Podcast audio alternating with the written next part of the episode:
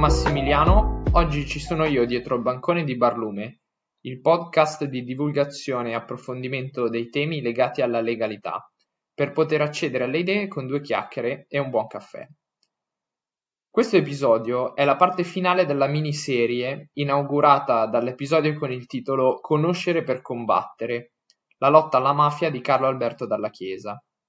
Nel primo episodio vi ho raccontato delle prime due esperienze del generale Dalla Chiesa in Sicilia, quando arrivò nel dopoguerra a combattere il banditismo a Corleone, dovendo fare i conti con un giovane Luciano Liggio, e quando ci tornò poi alla fine degli anni 60 come colonnello, alle prese con l'espansione della mafia a Palermo e in tutta la Sicilia, anche grazie alle infiltrazioni nel tessuto politico dell'isola.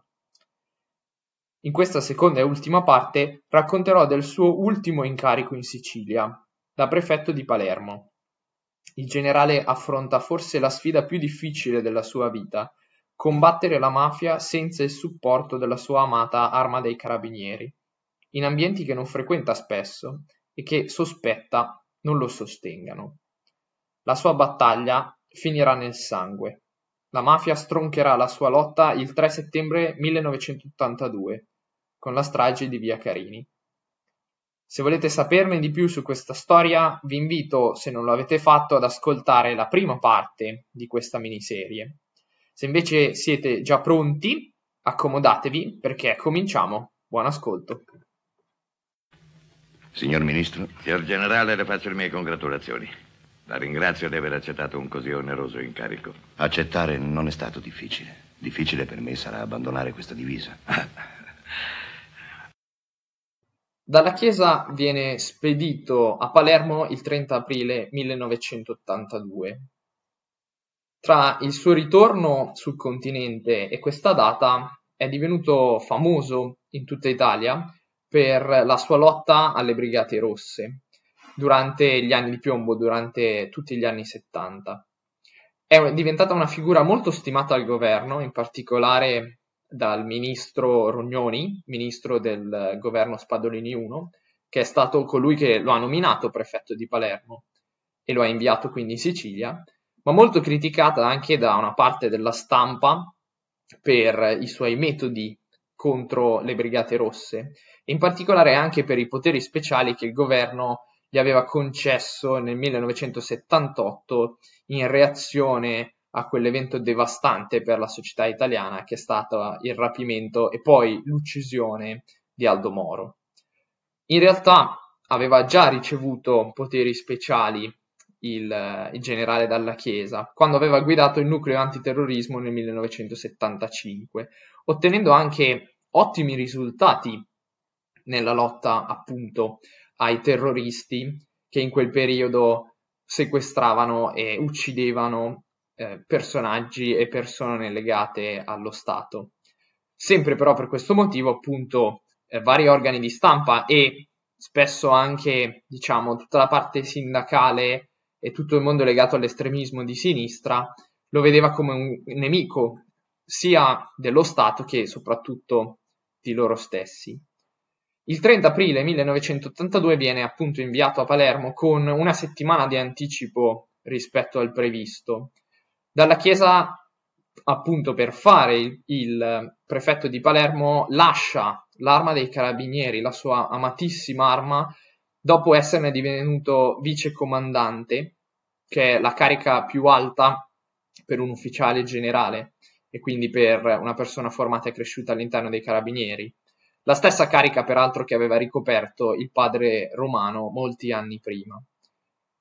Dalla Chiesa viene inviato a Palermo il 30 aprile 1982 perché quello stesso giorno, verso le 9 del mattino, in una delle piazze centrali della città viene ucciso Pio La Torre, il segretario regionale del Partito Comunista Italiano, deputato alla Camera e quindi parlamentare. Questo è un affronto terribile per lo Stato, è la prima volta che la mafia uccide un parlamentare e non è un parlamentare qualunque. Pio La Torre infatti è uno dei principali sostenitori della legge, che poi porterà il suo nome, che introduce il reato di associazione per delinquere di stampo mafioso. Una legge che in realtà in questo momento è ancora in discussione al Parlamento. E Pio La Torre è anche un conoscente, quantomeno, di, di Dalla Chiesa. Si erano conosciuti già suo, al tempi del suo primo incarico negli anni 50 in, in, Sicilia e Pio La Torre stimava molto il generale e supportava diciamo, la sua candidatura a, a prefetto di Palermo. In questa situazione concitata in cui lascia Pastrengo e quindi il nord Italia in fretta e furia per raggiungere con un volo la Sicilia, dalla Chiesa scrive una lettera molto commovente ai suoi figli, un testamento, ma anche nello stesso volo una pagina di diario riservata a Emanuela Setti Carraro, la sua futura seconda moglie, in questo momento ancora solo eh, cara amica, in cui racconta le sue, non solo le sue emozioni, ma anche la sua visione di, di quello che sarà il suo incarico. Dalla Chiesa sospetta fin da subito di essere isolato in Sicilia, non avrà più il supporto e il sostegno dell'arma dei carabinieri, dovrà agire in ambienti che appunto non conosce molto, non conosce molto bene o quantomeno non è particolarmente abituato a frequentare. E si attende i poteri speciali che il ministro gli ha promesso, sui quali però non ha molte certezze e sicuramente non arriveranno nei primi tempi della sua azione.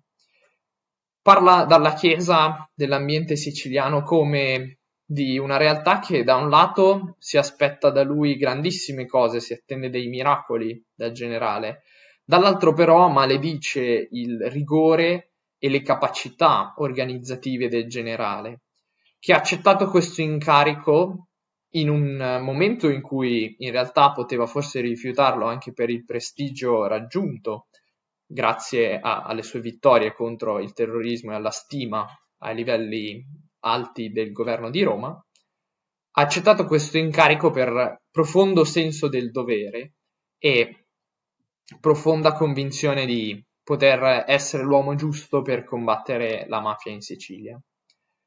Atterra appunto a, il 30 aprile a Palermo e il primo intervento pubblico è il giorno seguente, il primo maggio 1982.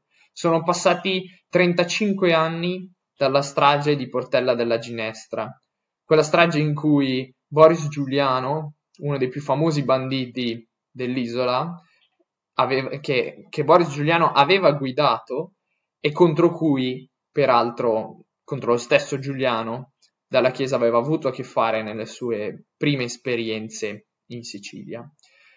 In questo intervento è molto chiaro dalla Chiesa su un punto molto importante nella lotta alla mafia. Dalla Chiesa fa chiaro che si debba sradicare l'idea che la mafia sia una risposta scorretta e che possa essere supplente alle ingiustizie vere o presunte che lo Stato ha fatto, ha commesso nei confronti del popolo siciliano. La mafia non è qualcosa che può portare del bene, non può essere benefattrice. La mafia ostacola lo sviluppo economico e sociale della Sicilia e dunque è qualcosa da sradicare, è qualcosa da combattere, ma non da combattere in sé per sé. Questa, quella che dalla Chiesa chiede alle persone che lo ascoltano, ma chiede anche a se stesso, è una lotta per la libertà, per la giustizia, per la verità, principi alti, condivisi da tutto il popolo e che, per i quali dalla Chiesa appunto è disposto a, a tutto, è disposto persino a sacrificare la vita in questa missione così complicata e difficile che il governo gli ha richiesto. Se è vero che esiste un potere, questo potere è solo quello dello Stato, delle sue istituzioni e delle leggi. Non possiamo oltre delegare questo potere né ai prevaricatori, né ai prepotenti, né ai disonesti. A un mese dal suo arrivo a Palermo, il 30 maggio, dalla Chiesa riceve una lettera da parte degli studenti della classe terza A del liceo Gonzaga di Palermo. La lettera lo colpisce profondamente, tanto che solo due giorni dopo, il 2 giugno, è già in aula con gli studenti per parlare loro, per tenere un discorso. È la prima volta che un prefetto si presenta all'interno di una scuola per parlare di mafia soprattutto. Dalla Chiesa comincia raccontando la sua vita, la sua esperienza, la sua lotta contro il crimine organizzato e anche le rinunce i sacrifici che ha dovuto imporre alla sua famiglia nel momento in cui magari i figli volevano andare a giocare in alcune famiglie di Palermo eh, di cui lui sapeva o quantomeno che conosceva perché stava indagando e che quindi riteneva possibili criminali o addirittura possibili mafiosi.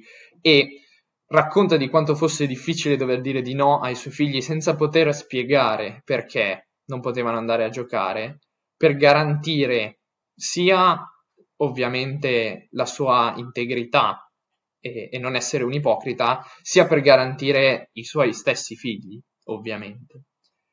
Poi dalla Chiesa pone l'attenzione su un punto centrale del discorso.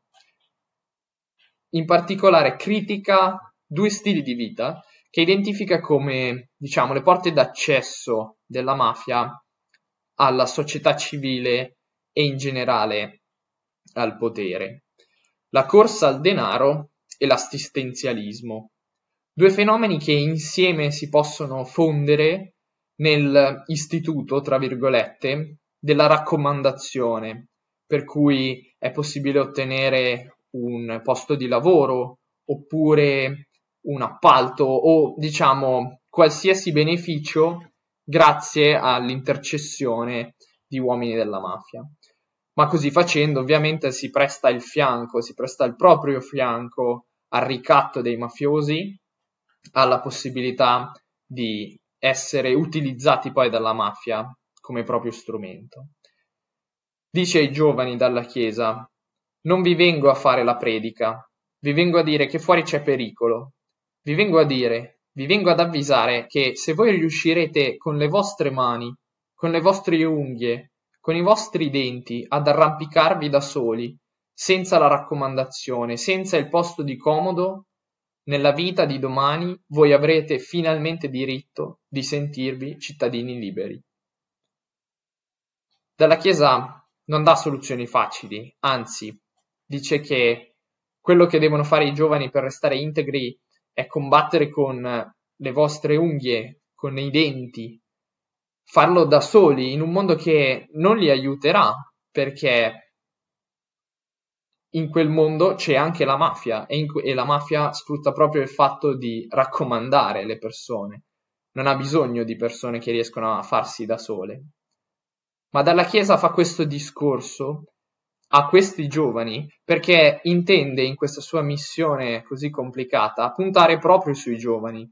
Dopo un mese ancora non ha notizie dei poteri speciali e quindi sta cercando di farsi degli alleati, sta cercando di allargare il suo campo di azione e il sostegno all'interno della società civile. Torna in altri licei di Palermo prima della fine dell'anno scolastico e parla ai giovani in modo chiaro, parla ai giovani chiedendo loro di impegnarsi e di vedere in lui una persona che si impegna per il loro futuro. Vuole combattere la mafia non solo con le sue forze, ma anche aggregando le migliori risorse della società civile.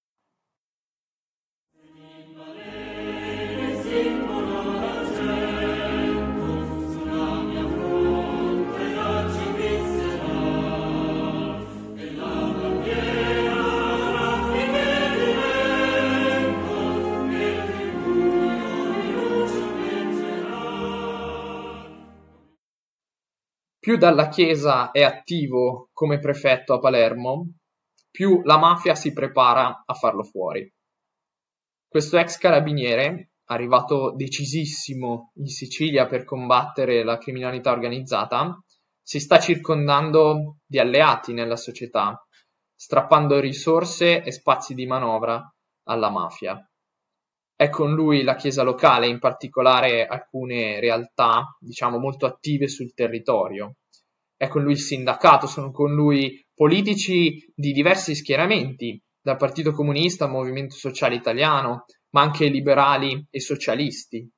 È con lui l'associ- l'associazionismo civile e tante realtà della società civile.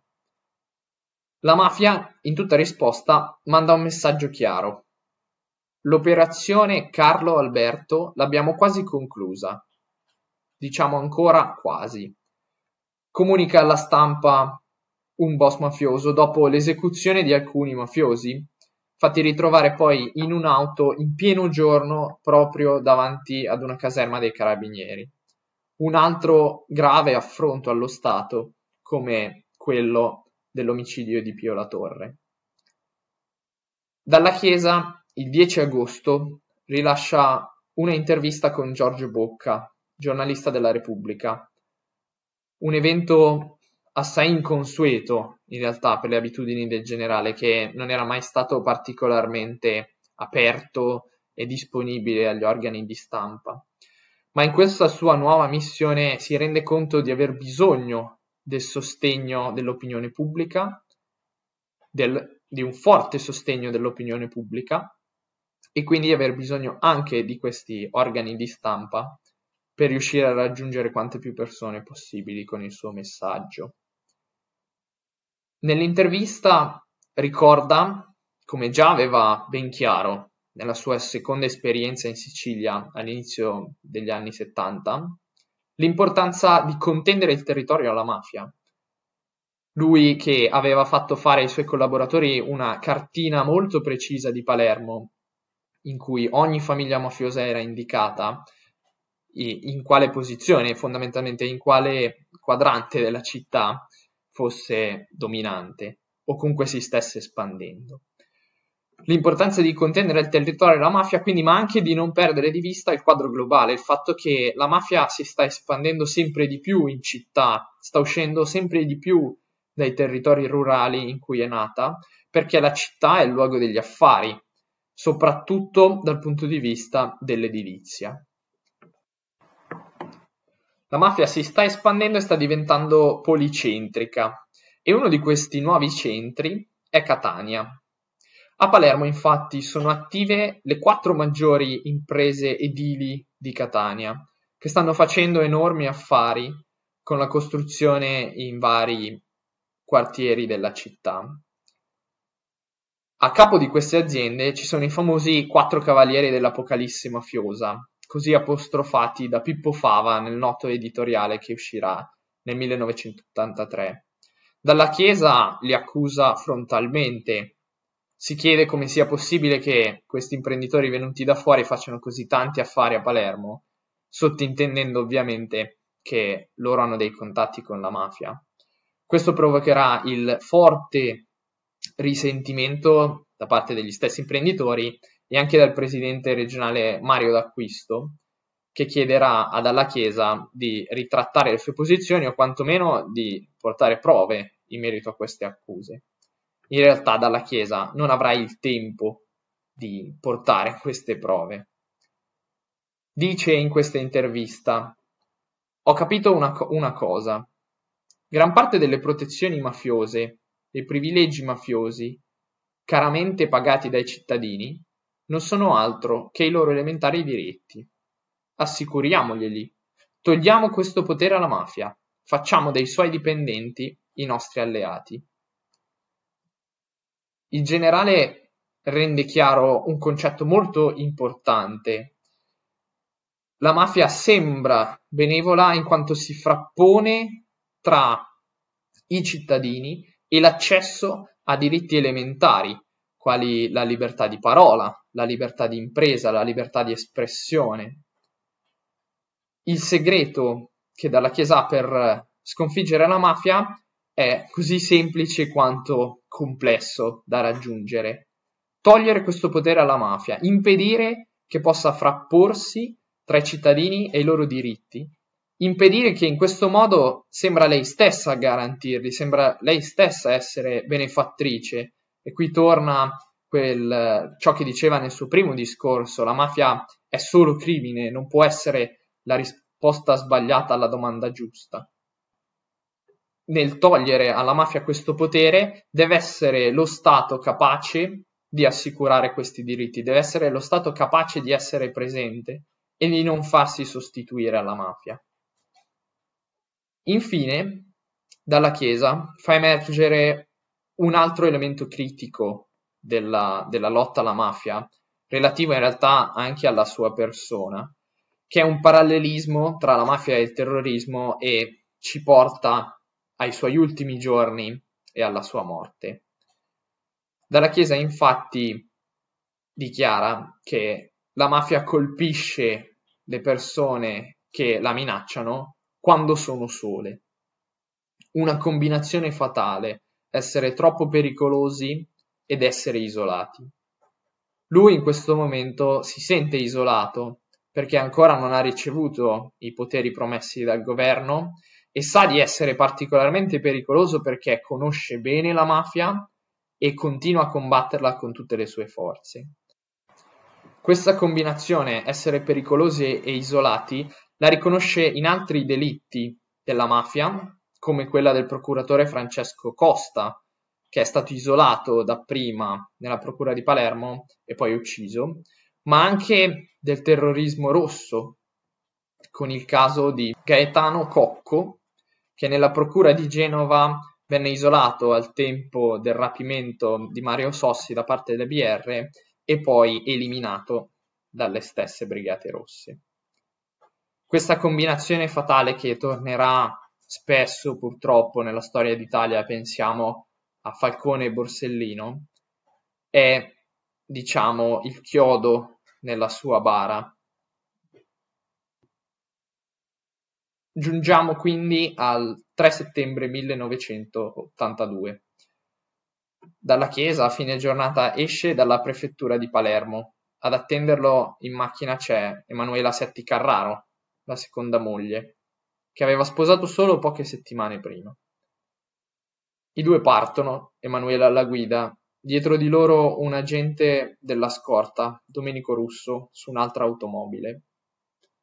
Poco dopo una moto affianca l'auto di Russo e il guidatore apre il fuoco sull'agente, che sopravvive sul momento ma poi muore in ospedale dopo 12 giorni. Una BMW affianca nello stesso momento l'auto di Dalla Chiesa Trenta pallottole crivellano i corpi dei coniugi, lasciando loro nessuna speranza. L'operazione Carlo Alberto si è conclusa. Con una telefonata anonima al quotidiano La Sicilia, la mafia rivendica la morte del generale. Ai funerali arriva la rappresentanza politica. Viene accolta da fischi ed urla, addirittura lanciano monetine sui politici Viene risparmiato solo il presidente della Repubblica Pertini. Compare un cartello sul luogo del delitto. Qui è morta la speranza dei parlamentari onesti. Dieci giorni dopo, il 13 settembre, il Parlamento vara la legge che istituisce il reato di associazione a delinquere di stampo mafioso, la legge chiamata Rognoni La Torre, dal ministro che aveva portato, che aveva mandato dalla Chiesa in Sicilia come prefetto, e dal parlamentare che nel giorno del suo volo dal nord a Palermo era morto e aveva portato dalla Chiesa in Sicilia il 30 aprile 1982 per vivere i suoi ultimi cento giorni.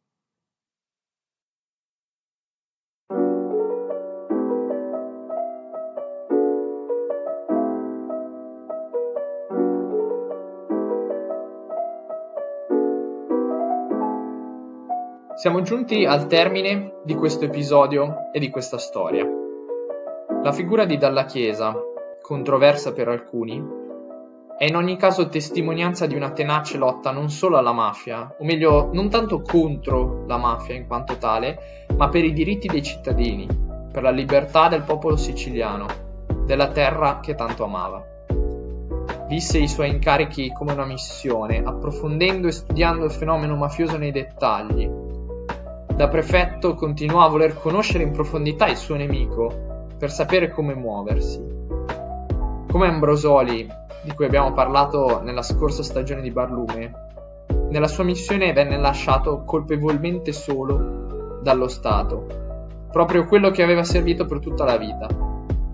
Senza il sostegno dell'arma dei carabinieri in cui era cresciuto era più vulnerabile, senza i poteri speciali promessi e concessi poi solo al suo successore, non poteva combattere ad armi pari i mafiosi. Senza il supporto dello Stato, si rivolse alla società civile, ai giovani, alle persone in difficoltà, perché per loro lui era lo Stato e per vincere lo Stato in tutte le sue espressioni doveva difenderli, doveva garantire i loro diritti, doveva togliere terreno alla mafia. Quanta attualità in questa posizione. Oggi, a 40 anni da quei discorsi e dalla sua morte, dalla Chiesa ancora ci può insegnare che non possiamo lasciare che la criminalità occupi spazi di libertà nel paese e che la linea di difesa contro questo nemico passa anche dai comportamenti e dai sacrifici di ciascuno di noi. Ora è proprio il momento di andare. Vi ricordo che potete seguirci sui social, su Twitter, LinkedIn e Instagram e ascoltare tutti gli episodi di Barlume su Apple Podcasts, Google Podcasts e Spotify. Da Massimiliano un cordiale saluto, a risentirci su queste frequenze.